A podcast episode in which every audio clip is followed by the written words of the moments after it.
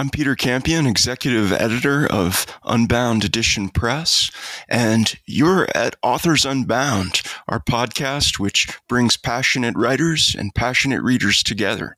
I'm here with Patrick Davis, publisher of Unbound Edition Press. Hey, Patrick, I don't know about Atlanta, but Minneapolis is cold this weekend. It got cold in Atlanta too. It went down to 34 last night. So, uh, yeah, I have been holed up and reading one of the the real treats was to get to revisit An Abundance of Caution by George Witte. I've been reading it this weekend too, rereading it, and it's such a clear book. George is such a lucid writer, and yet it also has a lot of mystery. It also has aspects that I hadn't seen the first few times I read it. I really agree with that. There's this shimmering darkness to this book, which is not to say that it's a dark book. It's a shimmering book as much as it's a dark book to me.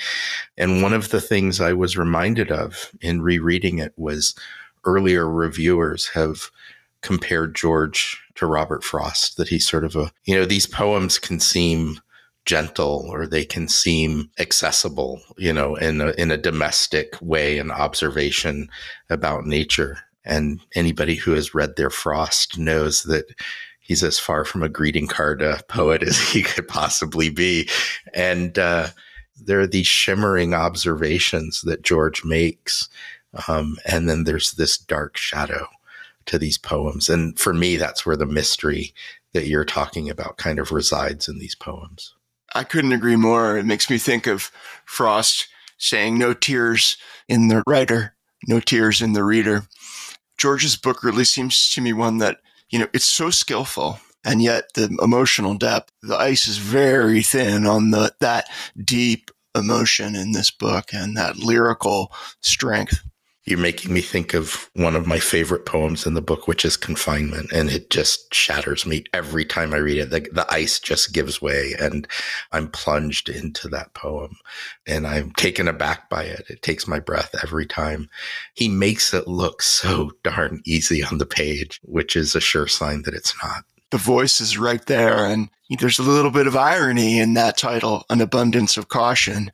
Uh, this is a book that takes a lot of risks it takes a lot of risks. And to your point about a change in the weather, that's one of his big subjects. The winds that are blowing through all of our lives these days are are uneasy and stirring, and those kind of blow through this book. I think it's a book that doesn't seem at all topical to me in a in an easy way, and yet it speaks to our moment, to the moment of global pandemics, a moment of uh, climate crisis, and yet it's so true to kind of human scale. That's a perfect description of it. It is a human scale book that's taking on these big global and universal questions. And uh, so we're especially excited today to be the ones to publish An Abundance of Caution uh, from George Witte this coming spring. And uh, even more excited to have him with us today on Authors Unbound.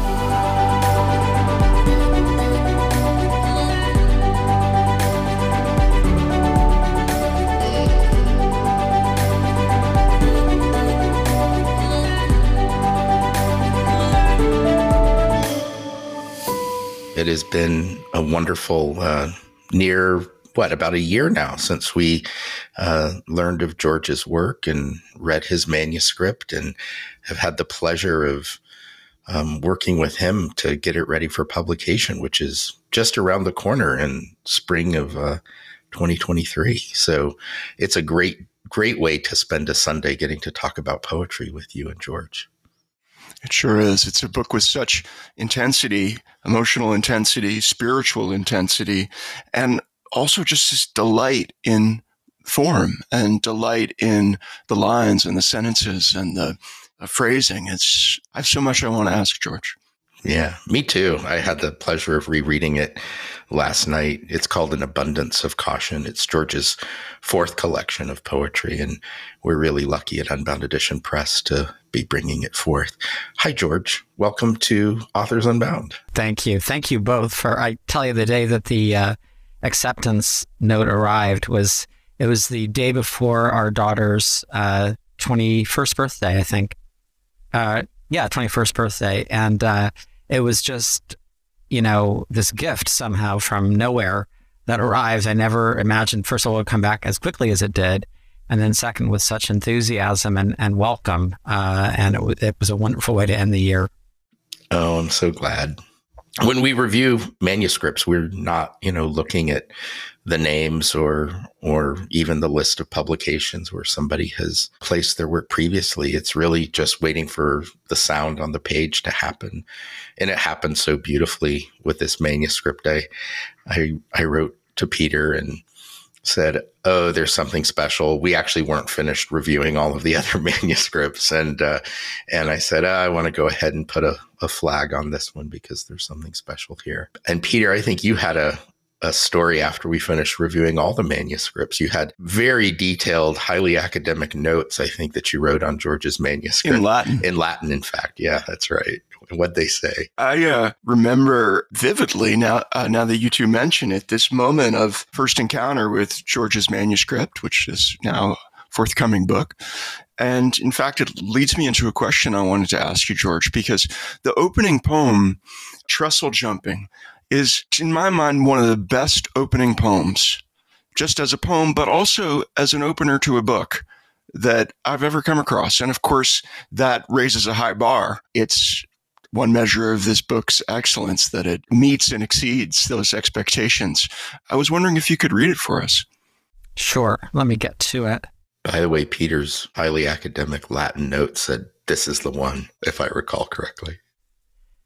Trestle jumping. Chains barricade the gravel exit ramp, our bankrupt state abandoned years ago. Unlatched, the way descends to miles of road invisible on maps, near overgrown, eroded where low water tunnels through. Lights out, we race pitched lanes between faint lines. Full moon, our sightless, disembodied guide. Only those who don't fear dying drive. Eyes wild or cool, no one eases off or breaks before the trestle bridge. Graffitied span, a palimpsest of wills and testaments. Godboy, DOA, XXRIP. Inebriate but sobered up, we strip to briefs, cinch bungee cords around slick waists, and climb the python studded vertical. Each handhold ratchets up a body's length until we reach the overpass, fix rope around protruding rebar, and prepare. A radio suggests alternatives. Be like they are, we'll be able to fly. Step off and try embracing air, or screams the secret names of all who sang in kind.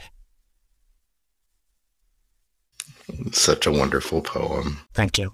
As an opening poem, as Peter was saying, it prepares us for the leap into this book and the really beautiful tumble we take across these different subjects, whether they're domestic life or illness or the pandemic or those seemingly simple moments of nature that capture us all but have so much more to them. And then we turn the page and away we go into an abundance of caution. It's a really special book.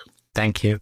You know, the manuscript took a while to take shape. Um, in fact, it didn't begin with that poem initially. I, I had many different iterations of it over time as as because it wasn't really written as a book. Um, it's it's a boiling down of a much larger you know period of writing, probably over about ten years or so.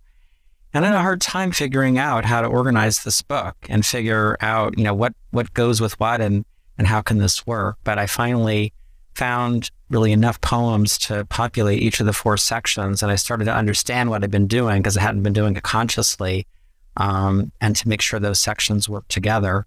But I actually had another section in the book that I had completely cut out, um, you know, that I ultimately realized this just doesn't work here, um, as well as a, a, number of other poems that were originally in it that I also cut um, to, and to arrive at this book. There's a poem called An Abundance of Caution there's a section called An Abundance of Caution, and the book itself is called An Abundance of Caution. And it strikes me that there are different types of caution. There's a gathering up of our abundance of caution, kind of our safekeeping. There's the requirement for the abundance of caution in a dangerous time. Um, within an abundance of caution, there's always the seed or thought of hope that things might work out if we're just careful enough. And I wonder what it was like for you writing. Not that there's a theme to this book, but writing within the context of how we gather caution around us for different purposes. Well, as I was writing, again, the poems weren't really written consecutively. So I, I had kind of years ago, I my previous two books were both quote unquote project books, and that they were very intense, focused collections that were single subject books. And I'd written them actually simultaneously, just kind of toggling back and forth between the two kinds of poems I was writing. And so when I was done with them, I thought, I just want to write now. I want to I want to go back to who I was as a writer and not be doing project books and just write whatever I want. Um, and so I was working on very different kinds of poems, but then the pandemic hit and we started to all get these memos at work about an abundance of caution. And that phrase just kind of started to get to me a little bit. I mean, it's a cliche, right? we constantly see it in, in, in public statements by public figures and, and authorities and so on. But it really resonated with me that we had entered into this period of time where everything seemed to be on edge. So much seemed to be at stake, um, not just to do with the pandemic. That was part of it. Really, our world uh, kind of on an edge. I mean, between the global threat of climate change, the seemingly uh, just endless inundation of violence and bad news and you know weather events and, and other kinds of things in our assorted news feeds um, and i started just to think about that idea of kind of tiptoeing through life on on what seemed like a very very uh, precarious edge of things um, as a way of of sort of thinking at least about part of this book and a couple of the sections in in the book sort of do that. I think you know walk that edge. One thing that that impresses me in that structural movement uh, is the the range of of emotion and um, of attitude, and this happens even within single poems. I'm thinking of Boathouse Swallows, for example, in which there's a unvarnished um, glimpse at mortality. And at the same time, the poem ends in joy, literally with the word joy. How do you get such dynamic movement into a poem? When I'm writing, I'm usually after momentum of some kind. Um, I rarely start off poems anymore as a young writer, I did, but um, not so much anymore uh, with an idea or a direction. Um, it's rare that I have a story that I want to tell, although I might end up telling one. Um, it's rare that I say, "Oh, you know, I've got this great idea that I've got in my notebook, and and I'm now going to execute it." It's almost always begins with just kind of a few words and a flow of sound, and then it emerges from there. And it might be a narrative, it might not. And I think in that poem and some of the others, um, you know, I'm sort of following a thread of, of memory too. Um, and that place is set at a family house that we've had for going on like 60 years, something like that. Um, it was really uh, the place that was the most important to me growing up, the place where I felt most myself and most connected. Um, and, you know, have a lot of, and my, it was my grandparents before ours. And so it really extends deeply back in time for me um, over generations. And that's what I was thinking about in that poem. Um, and God kind of extending, I mean, our time there will come to an end um, probably fairly soon, actually, although my dad is still going strong, but I'm not sure we're going to continue, uh, uh, you know, to hold on to the house. And so I was just thinking about that idea of a place that, you know, has been ours and, and sort of ours, and but, but also that we've been its um, for so many years and, and, as a family and what it might be like to, to say goodbye to it. One of the things that I've wondered about with this book and and you spoke a moment ago about just sort of walking on this razor's edge is the lines in between what might be seemingly disparate subjects, but they're actually quite related, whether it's the dynamics within a family or illness or environmental risk. Um, and I think one of the ways in which you so deftly remove the cliche of an abundance of caution is by bringing these different scenarios, these different um, environments, whether personal or domestic or or global into dialogue with each other. You sort of dislodge everything from from its pillars um, by putting these in comparison. And I know you've said this was not written all at once or or or in any form of linear way, but that pattern, when did it reveal itself for you and, and you realized that these juxtapositions would would help bring definition to this phrase an abundance of caution? Yeah, I think probably later actually in the process, because when I look at um, I keep a submission list that's roughly, you know, it's pretty chronological. Bell, I usually go through many drafts for poems and then and then I type them up. And when when they're typed up, I'm pretty much done. It's rare that I revise. I sometimes will, um, but when I'm done, I'm done. And so I keep a list. And I think Abundance of Caution as a poem and some of the poems around it that are in that section that could be, you know, considered to be not so much about climate change, but about the condition of of being in a um, in an existential crisis. Um, they they probably were written a few years ago. I mean, during during the period of time when these things all were coming together. You know, that we had something that was literally exterminating um, substantial portions of the human population around the world, um, and it was a virus. And at the same time, um, you know, this this you know decades long uh, uh, threat of climate change that uh, and, and global annihilation that really you know had been taken seriously on and off over the years, but only again really started to to emerge in the last few years um, as as I think probably humanity began to contemplate its own mortality in in a serious way for the first time in a very long time. Um, so it probably a couple years ago is when uh, two three years ago I'd say is when I was writing those poems, uh, at least a number of them, um, and when I that part of the book started to pull together.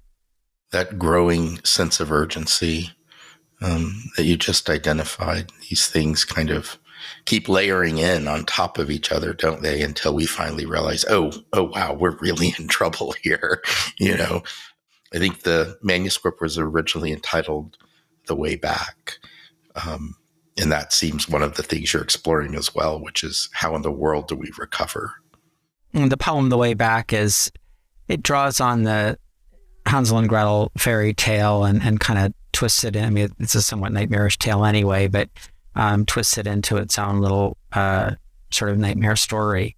Um, and that was written actually quite a while ago. That goes back, I don't know, six, seven, eight years, probably something like that. And actually, that section of the book, which is, I, suppose, the darker, darkest section of the book, the underpass section, I originally led the book with that. Um, and I, I, I've never really been one to get um, feedback um, from other writers. I've never taken a writing class in my life. I've never been really part of a writing group. Uh, I think I, oh, that's not true. I did join one one time and it just didn't work for me. So I, I kind of work on my own.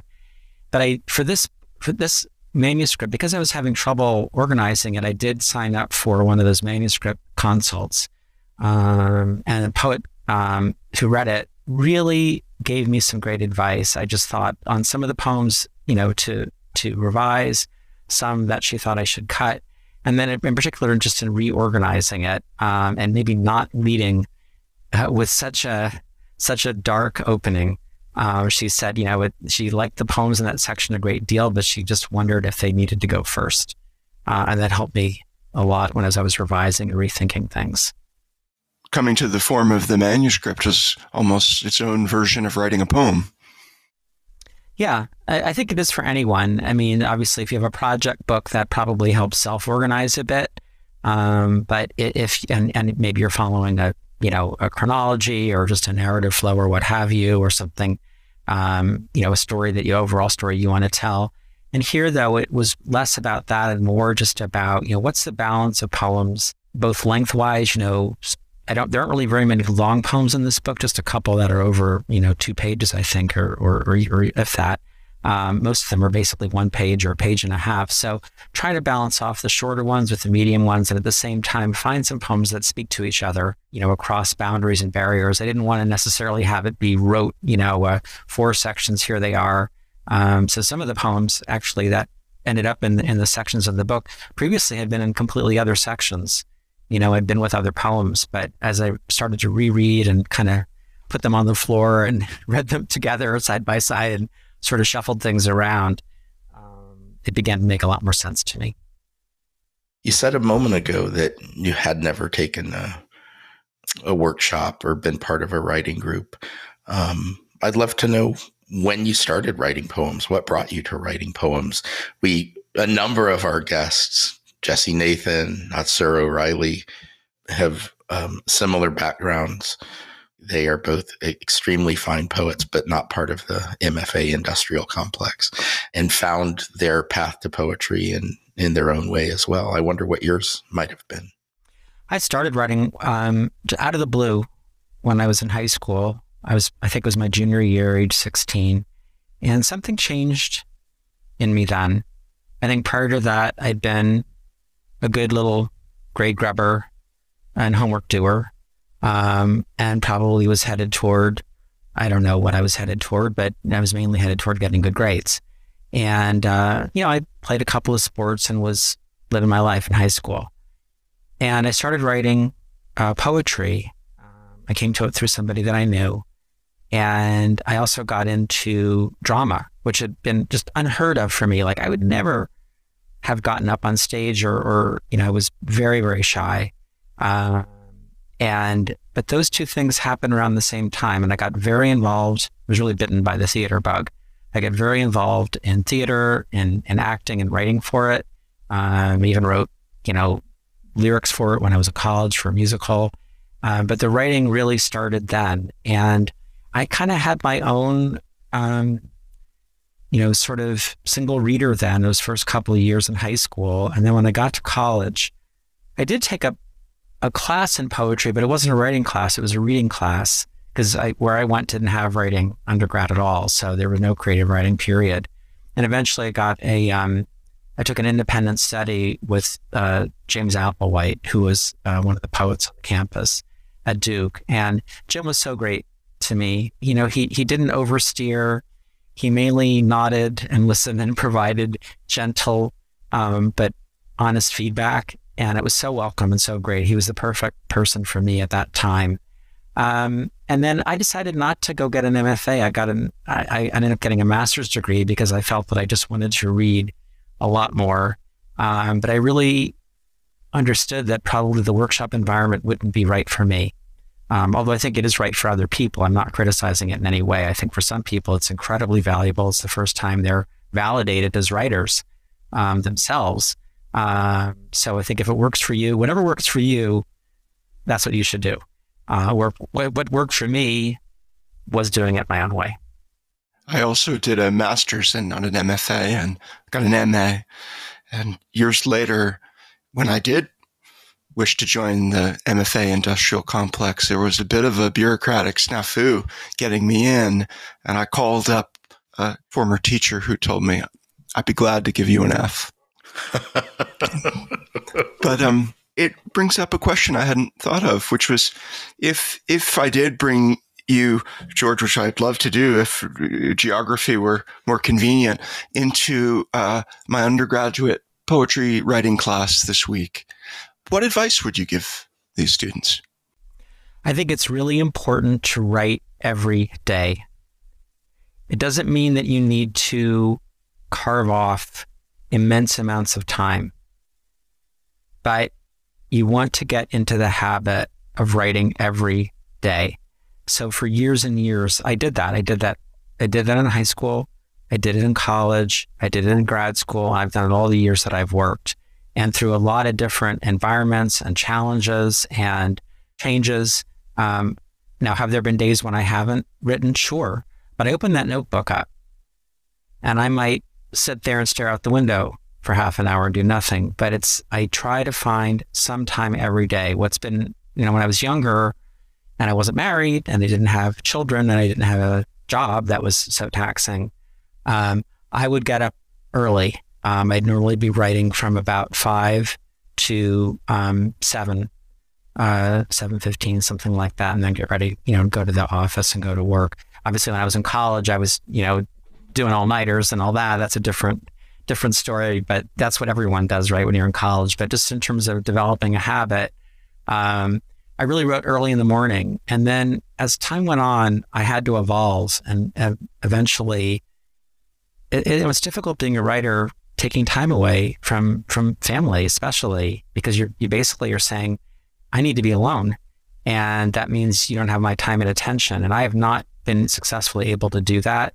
um, at home. So I evolved the habit of writing on the train uh, to and from work. And I basically get in a good 35 minutes in the morning and a good 35, you know, or 45 minutes if I'm getting the slow train, which I sometimes will get. So I can get in a solid hour, hour and a half um, every day. And I do that. Um, I'm able to do some writing on weekends. Again, I, I, tend to get up early still. I have a longstanding habit of getting up early. So before everyone's awake, I can get in my time. Um, but I think for students, a lot of people find themselves backed into corners, um, you know, writing wise. They can't get it done. They make excuses. They don't do it. They can't do it. So I'll write on the weekend. And the weekend comes.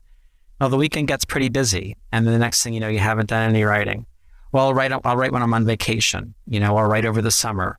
Well, then summer comes or vacation comes and, you know, you don't really feel like writing or, or it just doesn't work out or you've got other plans or this or that. And pretty soon you're not writing anymore because you've created the conditions by which you cannot write You've made it too difficult.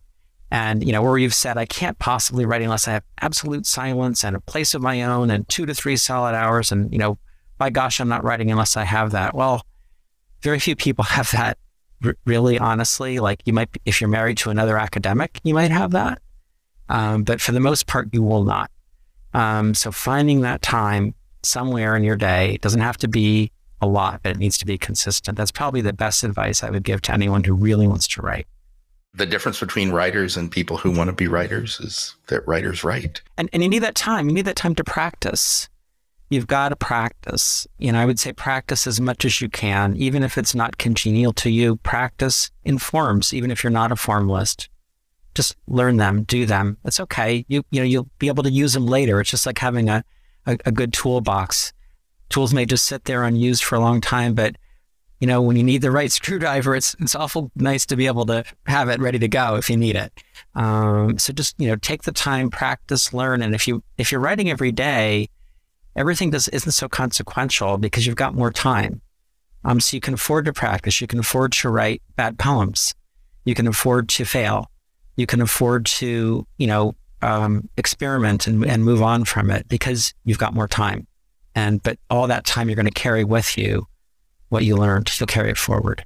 Isn't that true? The importance of having time to write bad poems. I mean, I have just you know this hideous ghazal that I'll never ever let let go in my in my own guilty conscience. But it's important to give yourself permission to write badly just to get it out of your system and to say, well, that landed with a thud, you know, and okay, so that's done. And um, I, I don't have to be scared of it happening anymore. It, it happened. It's done. It's on a page. You flip the page. I write bad poems all the time.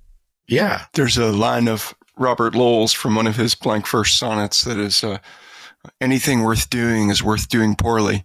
I mean, there are probably a few exceptions, you know, involving heavy machinery and so on, but it's really true. You're not going to get better unless you fall on your butt. This image of the well stocked toolbox uh, reminds me of another aspect of your book, which is uh, this ability to move between traditional form, as we call it, and free verse. Do you have a sense of when you're going to use one or the other? Not going in. Um, I'm not really a formalist. I, I, wish I could be. I'd love to be one when I grow up.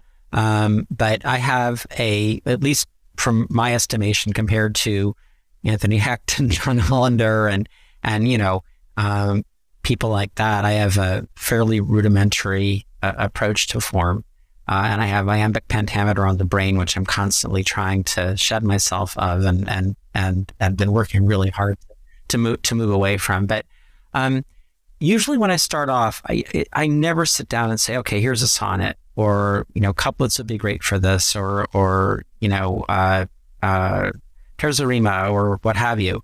Um, and whenever I do that, whenever I sit down to try to write something like that, it inevitably ends up just being, you know, an execution of verse as opposed to a poem.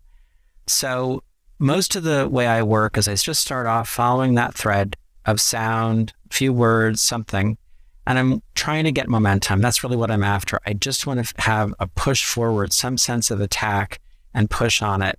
I like to start strongly. I don't like to necessarily ease into poems. So I like to really, you know, just start and and and whenever I can find that starting spot, it it might emerge after a while. Then I can go and push forward. But then I start redrafting and relooking at it, and things can change an awful lot. And I might not be able to actually get to the poem unless I'm able to find a form for it. And it can sometimes be several drafts before I recognize even that there is a form to be had there. Um, and so I'm chiseling away, and I might eventually hit upon that form.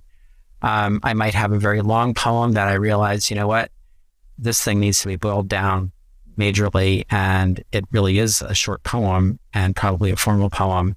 And then I can kind of find and select what I think the strongest parts of it are and reshape it. Um, but the form emerges through revision if there's going to be a form. And, and just in terms of free verse, there's usually a flow um, of some kind of rhythm, even in the free verse. There, it's not purely free. I, I, write actually a lot of poems in blank verse, um, but even the free verse has some kind of a flow to it. Um, and I may be making a deliberate choice not to go formal there, um, or to have some rhymes but not a rhyme scheme, um, so that you know the the poem just flows in a different way. And again, I'm after a certain kind of momentum and sound, and I don't. It doesn't always um, need to conform to a specific form. You said a few things that just intersected for me that brings to mind something interesting, sort of writing every day and how we decide to approach a poem and kind of get in the space of writing and and then how the poem kind of reveals itself right to us if it's going to require a form or or shine um, if if we bring a certain formal approach to it. And uh, you're reminding me of a conversation I had with Wayne Koestenbaum recently. And he was talking about writing on the train as well, and how it's the actual motion of the train um, that sort of literally gets him kind of into the rhythm of uh, how he's going to write. And I wonder if your habit of train writing um, brings rhythm to the language for you in any way, um, or if that's just happy circumstance. Happy circumstance. I don't feel that when I'm writing. I mean, that it's a familiar view out the window. Every so often, I sometimes do draw on that view, uh, but it's a very familiar view for certain kinds of things. But um, it really is just kind of a neutral space. That's what I like about it. I like writing in airports too. I love airports and planes for writing. Just this kind of bland, those bland, neutral spaces um, really worked for me. There's nothing to distract me. If I'm at home sometimes, you, know, you can always get yourself another cup of coffee. There's always five errands waiting to be done. Um, you know, there's always something gnawing at the edges that, you know, you ought to be doing other than writing. But if you're just on in a transit place, there's really nothing to do. You're waiting for your train, you're waiting for your stop, and might as well get some writing done. It's a great, great place to do it. There are two poems that have just grabbed me every time. One of them is Reap, uh, and one of them is Confinement. And both of these poems are beautiful in their heaviness. And I wonder if you might read one of those two poems. Sure, I'd love to. I'll get to Reap. Reap. We sing what we have sown. Low voices hushed in hope and shame before whatever ear might listen in. Excuses salting praise as meat is seasoned to devour, as we devour our kind. Forgiveness sought but not required by covenant. To each his own, to each alone the terror quickening. Who knows when the wind began to summon strength and turn around its thermal axis, made great by our debris and dust? Where we conceal most secret selves, it touches down. In basement, shelter, roadside ditch, we learn the words embedded anagrams. So rush to pare a god's indifferent nails, and rape the body offered in all innocence, and gnaw the unripe hanging pear of love. Bit of a mic drop poem. Sure is. In your real life, your life off the page, you've been a publisher and and an editor. What's it like, um, kind of being on the other side of the equation, where um, you've certainly brought your own editorial eye to your work and all of the care that goes into that. But I just am curious what it's like for you as a writer to to step to the, on the other side of the looking glass and be an author and not an editor. Yeah, I mean it. In my my day job, I'm editor in chief at St. Martin's Press, um, and that sounds very um, sort of grand, but what I mainly do is work on books. Um, yes, I have a management responsibility to the other editors and and and you know to uh, sort of some of the strategy of, of how we publish. But the main part of my job is actually editing books, and we don't publish poetry, so they really are parallel worlds for me. Um, but I find that the writing side for me does help inform my editing and just in terms of what I look for, um, basically in editing sentences. Uh, I think I have a pretty keen eye for how things sound, for the cliches and removing them, as well as removing a lot of writers just they fall in love with adverbs. And so you're sitting there with just all kinds of dead words. It's just kind of like clearing brush out, which is tedious but necessary. So I, I think I the poetry helps me add value in in um, especially in being concise uh, with certain kinds of phrasing, but and can can help quite a bit in sort of detailed line editing. Um, you know, just in terms of the life of it, though, I would say uh, I'm not inhibited. A lot of people would, I think, say that being an editor and being a writer, you know, um, are mutually exclusive things, but there actually are a number of other poets who are also editors at, at you know biggish publishing houses. Um, it's not unheard of. Uh, we we actually have a couple of other poets at St. Martin's Press. They don't they're not editors, but they work in different capacities. So I think you can balance those lives. And again, the biggest challenge is finding time. Uh, most of all of my editing gets done. Nearly all my editing gets done on my own time. It's very rare that I can work on editing in the office because answering email for the most part these days. I don't get many calls anymore, but I do get them. Uh, but I'm in meetings and emails and, you know, doing mailings and just, you know, supporting my authors. Uh, but the actual editing gets done mostly at home at night on the weekends. Um, so that's where the time comes in. Again, being super disciplined about the writing. Uh, but it is doable. And, uh, but the big press side of things, I don't know. It doesn't help. It doesn't hurt. Um, when I'm submitting poems to magazines, it doesn't help. I don't have any real connections with any of them. It doesn't hurt. Um, I'm just kind of in there with everyone else on submittable. you know, when you send it in and, you know, you, t- you take your chances and see what you got. Indeed. Peter, maybe we should turn to our Proust questionnaire authors edition that we've uh, that we've conjured up just to uh, to create a, f- a few little moments. Do you want to kick us off today? This is from our list. What quality do you most envy in other writers? I think I most envy people like Kay Ryan who can pack so much into such a small space. Writing for me and reading poetry, I think is partly a mnemonic device and partly a, a, means of concentration. My brain tends to bounce around an awful lot. And so when I'm writing and when I'm reading poetry, I just feel that I am concentrating and intense and intent in a way that I'm maybe not in other aspects of life. And it's especially valuable to me to be able to apprehend almost on one page, if I can, uh, if it's that concise, a, poem wholly. I like long poems too, and I've written many of them, and, and I love reading long poems also. But that ability to pack a lot into a little, and Kay Ryan is is probably our modern you know, exemplar of that. Obviously, Emily Dickinson, um, Keats in his shorter poems, Rilke in some of his knockout shorter poems, although he had long ones too, obviously. Um, Yeats and some of the, especially the early poems, but you know, Yeats is is just an absolute model of of concise writing and and getting uh, everything out of every line. Um, I value that the most and envy it the most. I have a question here, which is, as an author, what regrets do you have? I think my regrets are tied up in my own practices. When I made the comments about going it alone, my biggest mistake has been not actually seeking out mentors. I think even though going it alone probably provided me with a kind of strength um, and the ability to, and I and I built the um, I built the ability to endure and persist over time. When a lot of people who I think were more talented than I, for sure, in, in college, just didn't keep on. Um, I I think by going it alone, I was able to endure. But I think not seeking mentors, not seeking um, other readers, you know, um, not making uh, myself, not, not sort of putting myself out there more, not risking more um, as a writer, maybe even as a person. I think those would probably my biggest regrets. Um, I think I evolved somewhat peculiarly in the way that, you know, kind of a bonsai tree does, you know, where you trim it and it kind of comes to an odd shape.